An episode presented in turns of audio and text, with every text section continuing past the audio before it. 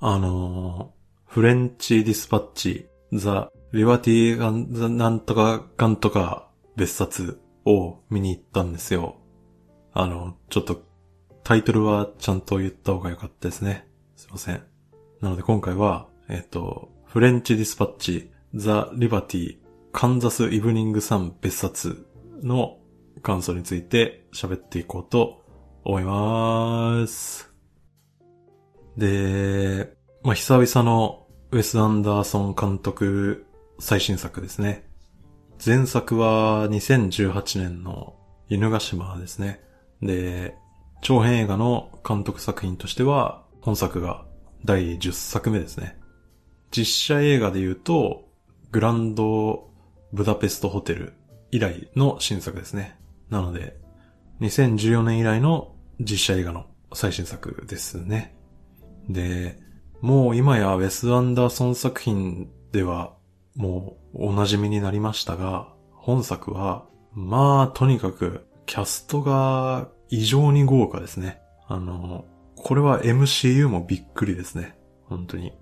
で、一個どうでもいいトリビア的なキャストの話をしとくと、あの、レア・セドゥとクリストフ・バルツとジェフリー・ライトが共演してるんですよね、本作は。で、この3人って007 No Time to Die のメンバーなんですよね。で、さらに言うと、あの、本作の3つ目のストーリーに出てきた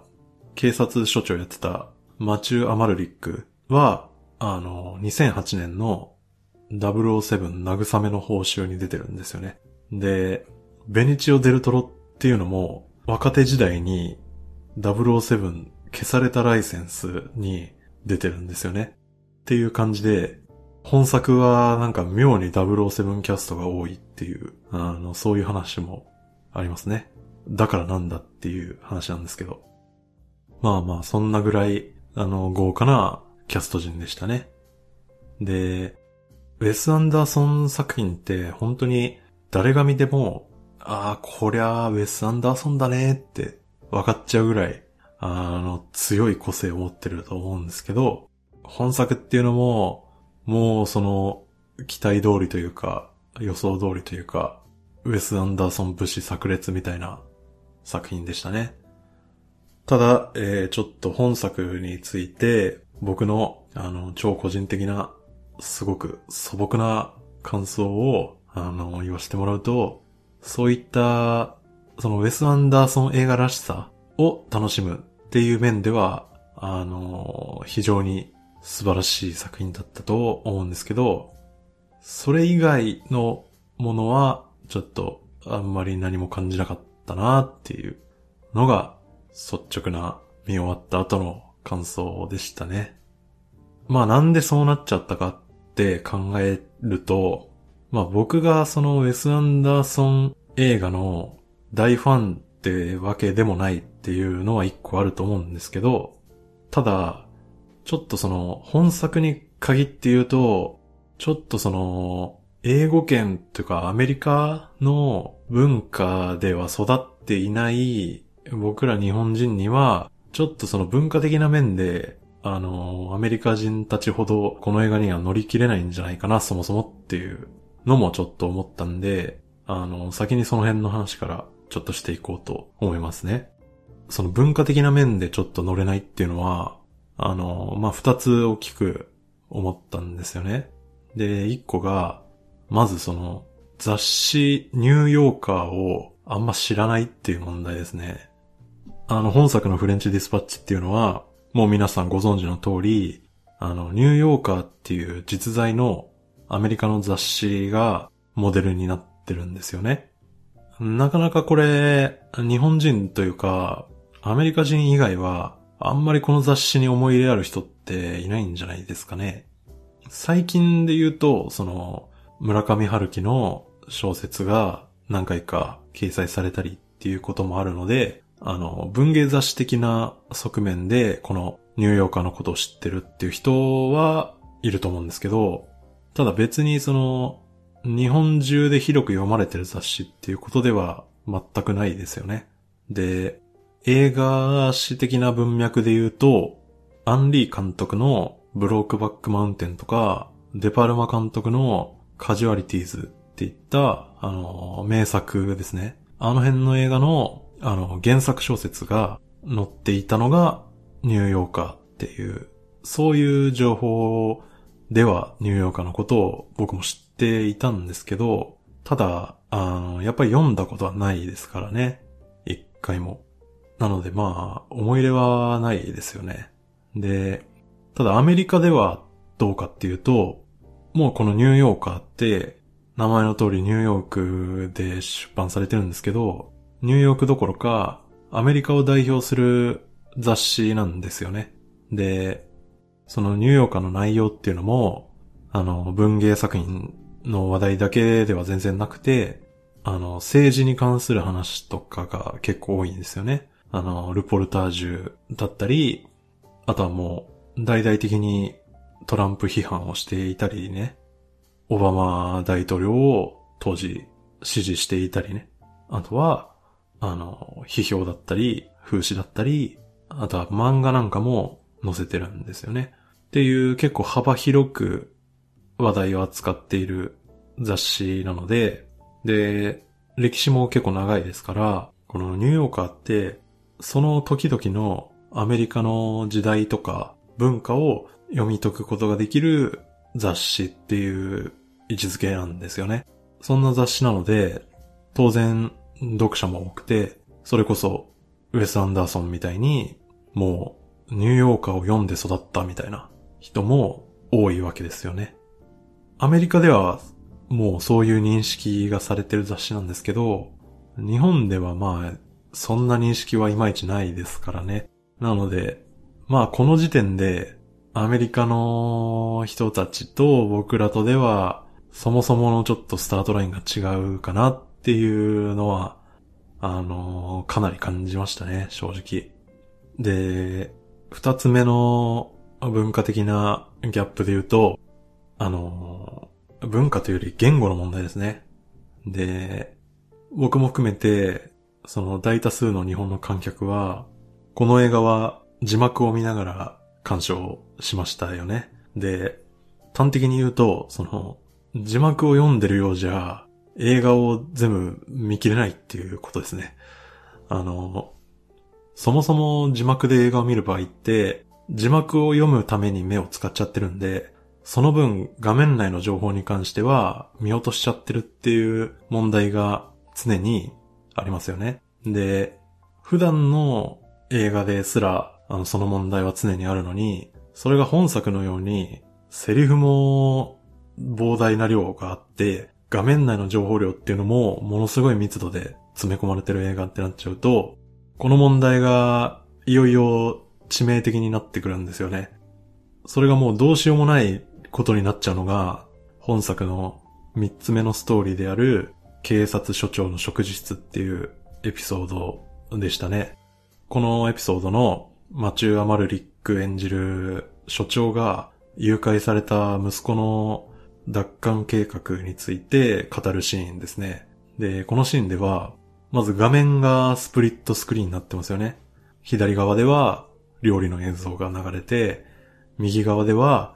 所長が語る息子の奪還計画の説明が流れてますね。で、画面の下側では英語セリフの字幕が表示されていて、画面の上側にはフランス語のセリフに対する日本語字幕が表示されてるんですよね。そもそもこのシーンに関しては、もう英語の字幕がいらない英語圏の人たちにとっても置いていかれちゃうシーンなんですよね。その一度見ただけでは把握しきれないシーンになってるんですけど、それが僕らの場合、英語に対する字幕も追加されてるので、その英語圏の人以上にもうわかんないんですよね。もう見落としまくりっていうことなんですよ。で、ここまで置いてけぼりになっちゃうと、いよいよその、興味を失うレベルまでちょっと行っちゃう可能性もあるんじゃないかなっていう印象ですね。で、これは別にウェス・アンダーソン作品が悪いわけじゃなくて、本当にその言語の違いっていう、しょうがない問題なので、これは本当に、まあ、どうしようもないんですけどね。本当に、ここが印象的なように、その本作では言語の壁っていうのがかなり、その大きな形で立ちはだかっちゃったかなっていう印象なんですよね。っていう感じで、今の2点っていうのが主にその映画の好き嫌い関係なくちょっと我々のハードルになっちゃってる部分っていうのがそもそもあったかなっていう話で、まあそれを踏まえつつ、あの、もうちょっと内容の話に入っていこうと思うんですけども、えっ、ー、と、本作一番の特徴というと、フレンチディスパッチという雑誌ですね。だからこれは、ほぼイコールニューヨーカーのことなんですけど、その、フレンチディスパッチという雑誌を映像化したっていうことですよね。で、その雑誌の映像化という点についてはもう間違いなくこれ以上ないほど大成功してると言えるでしょうね。で、ただですね、あの、僕がこのポッドキャストで言っておきたいのは、あの、それが一本の映画になった時に、その雑誌の映像化っていう表現が、じゃあ映画として面白いのかっていう、そこの評価に関しては、あの、決して一概には言えないんじゃないかなっていうことですね。で、ちょっとその話をこれからしていきますね。で、じゃあ、まず、雑誌ってどういうメディアかですよね。で、まあもちろんそれは人それぞれあると思うんですけど、ここではちょっと僕のイメージを言っときますとね、雑誌というと、その、表紙とかね、あとはその特集記事とか、そういうその雑誌を読む前のその見た目とかルック的にはとにかく目を引きますよね。で、実際手に取って読んでみるとですね、一つの雑誌を読んでいても、その話題とか題材っていうのは非常に多種多様で、それぞれの記事とか文章ってその書いてる人もバラバラなので、編集者っていうのも様々ですよね。だから、情報の伝え方っていうのも様々ですよね。その、情報の種類っていうのも、まあ文字だったり、写真だったり、イラストだったり、まあいろんな形で情報が載せられてるわけですね。で、この辺がまあ、主に雑誌のいいところかなと思うんですけど、まあもう一個僕が思う雑誌の特徴を挙げると、雑誌を読んで、その読んだ後に、その何か自分が感動するとか、心を動かされるとか、何かその価値観に影響を与えられるみたいな、あの、そういうことはないですよね。その、やっぱりドラマではないのでね、雑誌って。感情が動くみたいなことはないんですよね。情報は手に入るんですけど。で、ちょっと前に話を戻すと、本作は雑誌の映像化に大成功してると思うんですけど、大成功しているがゆえに、その、雑誌を読んで何か大きな感動するとか、こう何か感情を揺さぶられるみたいな、そういうことはないよねっていうところまで、あの、きっちり映画化できてるって思ったんですよ。ここなんですよね。この部分をどの程度、その映画として良しとするか。あの、そこがちょっとこの作品の評価の分かれ目なのかなって印象ですね。で、僕はその映画の公開日に劇場に見に行ったんですけどね。僕が座っていた席の通路を挟んだ隣側に、まあ中年ぐらいの女の人があの座って見てたんですけど、この人は、あの、映画の中盤ぐらいだったですかね。自分のいびきで目を覚ましてましたね。だから、あの、最初に言った、その文化的なハードルっていうのと合わさって、この雑誌の映像化っていうのが、果たして映画として面白いのかっていうところは、やっぱり否定的な人も少なくはないのかなっていう印象がありますね。どうでしょうかね。まあ、先ほど雑誌の特徴っていうのを言ってみましたけど、その中でも、やっぱり、ルックの部分に関しては、本当に映像を見ているだけで楽しかったり、あとは、その可愛さだったりね。あとは、まあ、漠然とした単語ですけど、おしゃれさだったりね。あの、そういうのが本当に全編通して貫徹されてて、もうそういったとこに関しては、さすがウェス・アンダーソンと言わざるを得ないんじゃないですかね。これやっぱりすごいところだと思いますよ、それは。で、まあここまでちょっとネガティブな感じで言ってきた、その情報の密度の濃さなんですけど、それもやっぱり非常に雑誌的と言えますよね。本当に雑誌を開くともういろんな写真がでっかく並んでいて、もうその間を縫うように文章が敷き詰められていて、で、そういう、その情報型みたいな感じですよね。それが映像として本当によく反映されてましたね。そのルックの楽しさとかに関して具体的に言うとですね、ミニチュアのドールハウス風のセット使いだったり、あとはミュージカル風なセット使いですよね。カメラが移動するんじゃなくて、あの、セットの背景が動くことで、その場面の移動を表現したりね。他にも印象的だったのは、その人力によるストップモーションですよね。俳優たちがみんな動きを止めることで、ストップモーションを再現してるっていう、そういうおかしさなんかは本当にウェス・アンダーソンらしい部分だったし、そのただただ見てるだけであの、引き込まれていくみたいな絵作りは本当に素晴らしかったですね。で、他にもウェス・アンダーソンらしさで言うと、あの、フランス愛ですよね。で、ウェス・アンダーソンというと、あの、フランス大好き人間として有名だし、本人も今、パリ在住だったと思いますけど、まあそんな彼のフランス大好きっぷりっていうのも、本作は炸裂してたんじゃないですかね。結構その本作で描かれたそのフランス像っていうのは、結構その、あの、方向性はちょっと違いますけど、アメリとかね、あの辺思い出すような、誇張されたフランスって感じのイメージだと思うんですよね。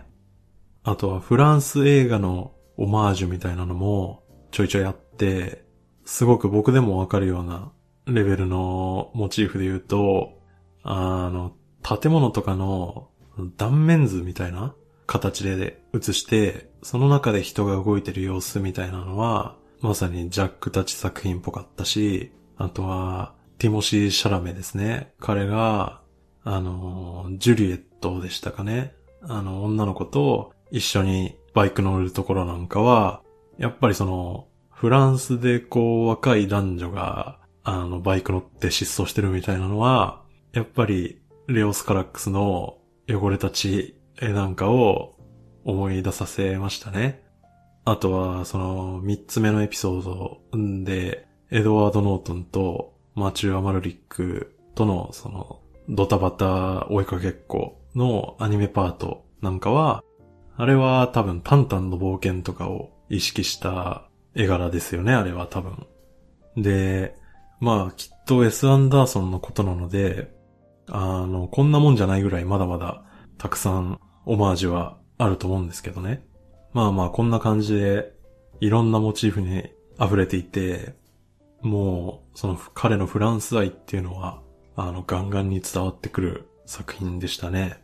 最後もう一個ウェス・アンダーソンらしさっていう話をすると、あの最初にも言った通り異常なレベルで豪華なキャスト陣ですよね。まあ本当にこんな映画他にあるかっていうぐらい知ってる人だらけでしたね。で、特にその、シアーシャ・ローナンとか、クリストフ・ヴァルツとか、ウィレム・デフォーとか、エドワード・ノートンっていった、その有名俳優たちの、そんな役やってんのっていう、あのちょい役っぷりですよね。あれはほんと衝撃的ですよね。で、今挙げた4人で言うと、あの、シアシャ・ローナンは、あの、ちょい役といっても、超綺麗な青い目だったり、あとは歌ってくれるシーンなんかもあったんで、結構その、出演時間短いながらもかなり印象に残る役でしたね。彼女に関しては。で、ウィレム・デフォーも、あの、彼は顔が怖いので、一瞬だろうが印象に残りますね。彼の顔っていうのは本当に、スパイダーマンで言うと、グリーンゴブリンの仮面を被っている時よりも、仮面を脱いだウィレム・デフォーの顔の方が怖い。で、おなじみですからね。なので、その、彼は非常に高い顔面力があるので、印象にはしっかり残りますね。まああの、世界顔面力ランキングで言うと、あの、ちょっと1位とか2位とかはちょっとわかんないですけど、あの、パッと出るので言うと、やっぱり、ウィレム・デフォーはかなりトップクラスですよね。で、こうね、トップ層がどんな感じかっていうとね、やっぱり、ハビエル・バルデムですよね。で、あとアンミカですね。この辺が本当に世界顔面力ランキングトップクラスの人たちなんですけど、ウィレム・デフォーもそのトップ層の一人ですからね。なので、出演時間が短くても、いや、ウィレム・デフォーいたねっていう記憶は刻まれるんですよね。この二人はちょい役だけど印象に残るっていう感じでしたが、やっぱりクリストフ・ヴァルツですよね。もう、あの人の役は本当に笑いましたね。あの、もう彼の役回りって、あの、フランシス・マークドーマンドに、あの、うざがられるっていうだけでしたからね。あの、あれ衝撃ですよね。だって、フランシス・マクドーマンドに、お前呼んでないから、歓迎なんかしてねえから、みたいな、言われて、なんか、ん？みたいな。はい？みたいな。あの、なんか、すっとぼけた顔をするだけっていうあそんな役目で終わってましたからね。あの、さすがですよね。で、エドワード・ノートンも出てましたけど、あの、彼は本当にセリフが一言二言でしたよね。ほぼ喋るシーンなくて。後半はもうアニメーションになっちゃうんで、エドワード・ノートン出てこないんですよね。なのでもう彼も衝撃的な扱われ方をしてましたね。まあ、こういう大物俳優たちを、いい意味での無駄遣いですね。あの、そんなことができるのは、やっぱりウェス・アンダーソン映画ならではの見どころなのは間違いないですね。なので、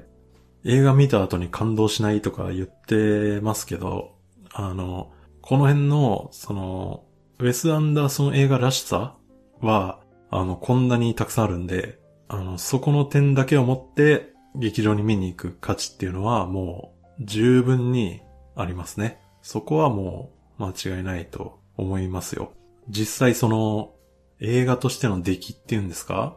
プロ的な目線で見るその映画作りの評価っていう話でいくと、あの、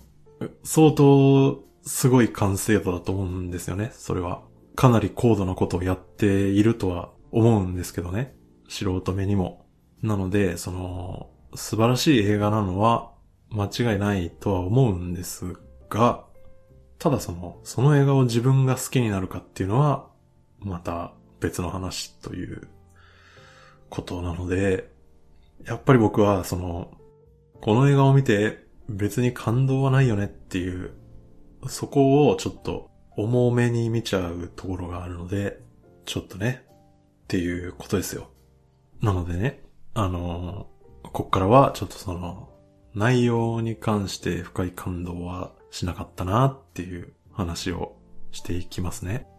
で、本作は、えー、と、大きく3つのエピソードが描かれた話でしたね。一応あの、オーウェン・ウィルソンがやっていたあのチャリンコのパートも含めると4つかと思うんですけど、で、これら独立したエピソードをこう繋げるっていう作劇になっていて、で、これはやっぱり雑誌的ですよね。その、一個一個の話につながりはない形で独立してるっていうことなのでね。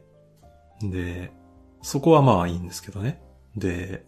やっぱりその、一個一個のエピソードに関して、見終わった後の感動とか、カタルシスみたいなのは別にないんですよね。なので、やっぱりそこはドラマ的ではあんまりないっていうイメージなんですよね。って言いながらやっぱりすごいのは、その、監督による、その演出とか、あとはその、高密度な情報量のおかげで、どの話も最後まで見れちゃうんですよね。なので、そこはやっぱりウェス・アンダーソン・パワーの凄さなんですけど、ただ、あの、何度も言うように、別に誰かに感情移入したりとか、心を動かされるってことは起きないんですよ。だから、ここもやっぱり雑誌的なんですよ。ここもっと突っ込むと、これがもし本当の雑誌だった場合、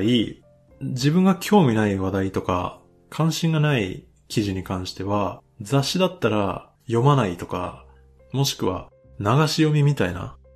一応読むけど本気では読まないみたいな、そういう選択ができるじゃないですか。でも、あの、これって映画なので、別に興味を惹かれなくても、別に読まないとかはできなくて、どんなに興味がなかろうが、最初から最後まできっちり見切らなきゃいけないっていうことがあるんですよね。なので、人によってはそこがちょっと辛さになってしまって、あの、僕の隣の人みたいに、あの、終身みたいなことにもつながると思うんですよね。で、この僕みたいな感想を持つ人っていうのは、あの、やっぱり、その雑誌の映像化っていうのが映画として面白いのかっていう問題に対しては、ちょっと否定的な感想を持った人だと思うし、その原因っていうのは、映画というものには、その、ある程度のドラマ性を求めたがる人ってことですよね。で、そういう人にとっては、ちょっと本作はマイナスの印象になっちゃうんじゃないですかね。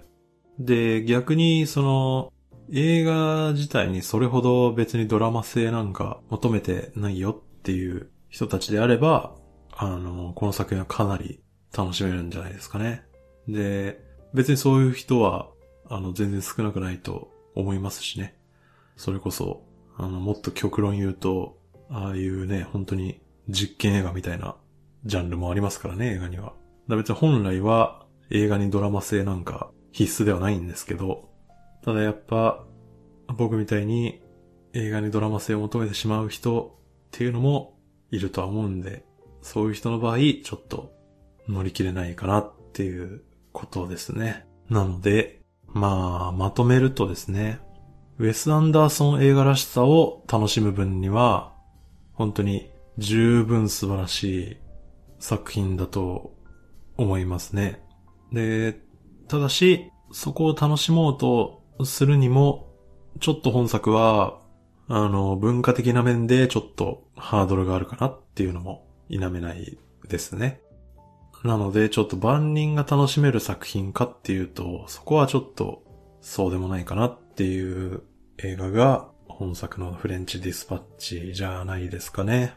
なので、その本作がめっちゃ楽しめる人っていうと、雑誌のニューヨーカーにかなり思い入れがあるか、あとはフランスカルチャーがめっちゃ好きとか、あとはもう、ウェス・アンダーソン映画であればもう無条件でめっちゃ好きとか、